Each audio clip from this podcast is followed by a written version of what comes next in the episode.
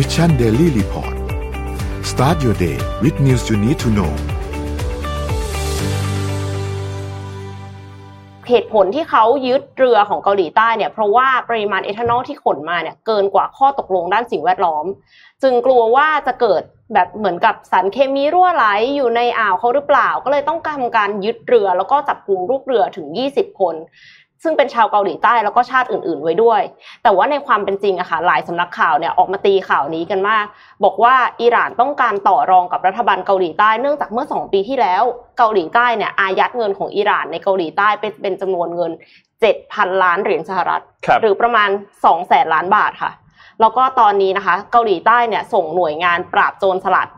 คือเขาใช้ว่า anti pirate ประมาณนี้เลยนะ ไปที่ช่องแคบฮอร์มุสแล้วนะคะ แต่ว่ายังไม่ได้ลงมือทำอะไร เพราะว่าเขาเป็นห่วงความปลอดภัยของลูกเรือที่ถูกจับไป แล้วก็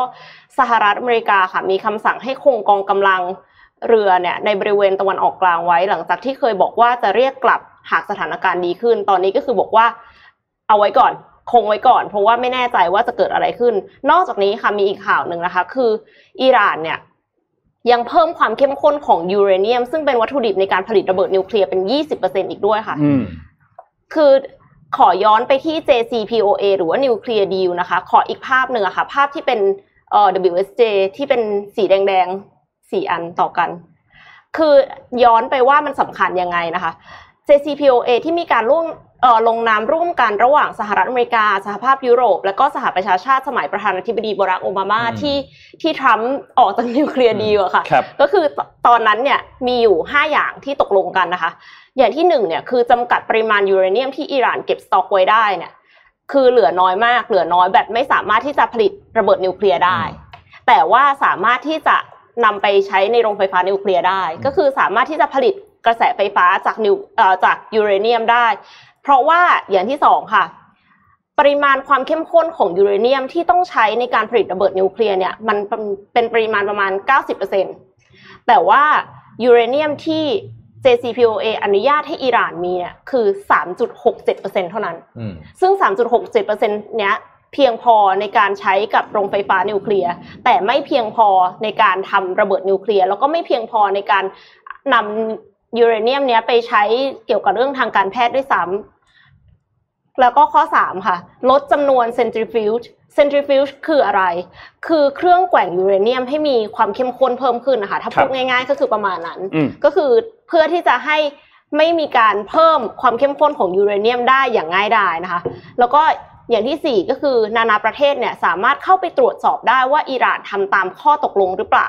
เข้าไปตรวจสอบได้เป็นระยะ โดยที่อิหร่านเนี่ยสามารถที่จะปฏิเสธได้ขอ ขอรอก่อนได้ แต่ว่าในที่สุดแล้วก็ต้องให้เข้าไปตรวจสอบนะคะอืมแล้วอิหร่านจะได้อะไร อิหร่านจะได้ sanction relief หรือว่าจะไม่ถูกคว่ำบาตรถ้าทำได้ตามนี้ค่ะ แต่ว่าสิ่งที่เกิดขึ้นนะคะ ขอภาพที่เป็นทวิตเตอร์เลยค่ะ ก็คืออิหร่านเนี่ยออกมาบอกชัดเจนเลยนะคะว่า ตอนเนี้ยเขาเพิ่ม ยูเรเนียมเป็น 20% enrichment ก็คือเข้มข้นขึ้นละละเป็น 20%นะคะ โดยที่เขาบอกหน่วยงาน IAEA ซึ่งเป็นหน่วยงานนิวเคลียร์ระดับนานาชาติเนี่ยบอกแจ้งแล้วด้วยนะ แล้วเขาบอกว่าเขาอะแต่เดิมอะทำตาม JCPOA มาตลอดเลย แต่ว่าผู้ร่วม JCPOA คนอื่นๆอะประเทศอื่นอะไม่เห็นจะทำตามเลยอืมพอไม่เห็นจะทำตามแล้วเสร็จแล้วเขาก็ เหมือนกับเป็นคนเดียวที่ถูกเอาเปรียบอยู่อย่างเงี้ยค่ะเขาบอกว่าaction เนี้ยสามารถที่จะ reverse ได้นะเราสามารถที่จะกลับไปเป็น 3.67% comply กับ JCPOA ก็ได้อืมถ้าสมมติว่าทุกคนเนี่ยทำตาม JCPOA อ่าอืมทุกคนที่ว่าเนี่ยก็คือสหรัฐอเมริกาสหภาพยุโรปนะคะ แล้วก็เอ่อสหประชาชาติเนี่ยค่ะ คิดว่าที่อิหร่านทำแบบเนี้ยค่ะ เพื่อเพิ่มอำนาจต่อรองกับสหรัฐอเมริกา เพราะว่าช่วงเนี้ยก็คือเป็นช่วงเวลาครบรอบหนึ่งปีของการลอบสังหารนายพลสุไลมานของอิหร่านด้วยอืมอืมก็คือ ตอนนี้เป็นงานหนักของโจไบเดนที่จะมารับตำแหน่งในเดือนนี้เลยค่ะครับว่าตกลงว่าจะทำยังไงดี เพราะว่าคือความขัดแย้งในภูมิภาคเนี้ยค่ะมันเกี่ยวข้องกับอิสราเอลด้วยแล้วมันเกี่ยวข้องกับอีกหลาย ๆ ประเทศในครับบริเวณนั้นอะคือมันไม่ใช่แค่ระหว่างสหรัฐอเมริกากับอิหร่าน แล้วก็มีบางสำนักข่าวบอกว่าจริง ๆ มันเกี่ยวข้องกับรัสเซียด้วยนะเพราะว่ารัสเซียเนี่ยกำลังจะมี negotiation กับสหรัฐอเมริกาแล้วเกี่ยวก็กับเรื่องนิวเคลียร์ใช่ไหมครับเราก็จะใช้อิหร่านเนี่ยเหมือนเป็น เป็นตัวต่อรองตัวต่อรองกับสหรัฐอเมริกาค่ะอืมก็เป็นเรื่องที่ต้องจับตามองกันต่อไป หวังว่าจะไม่เกิดสงครามโลกครั้งที่สามค่ะมิชชั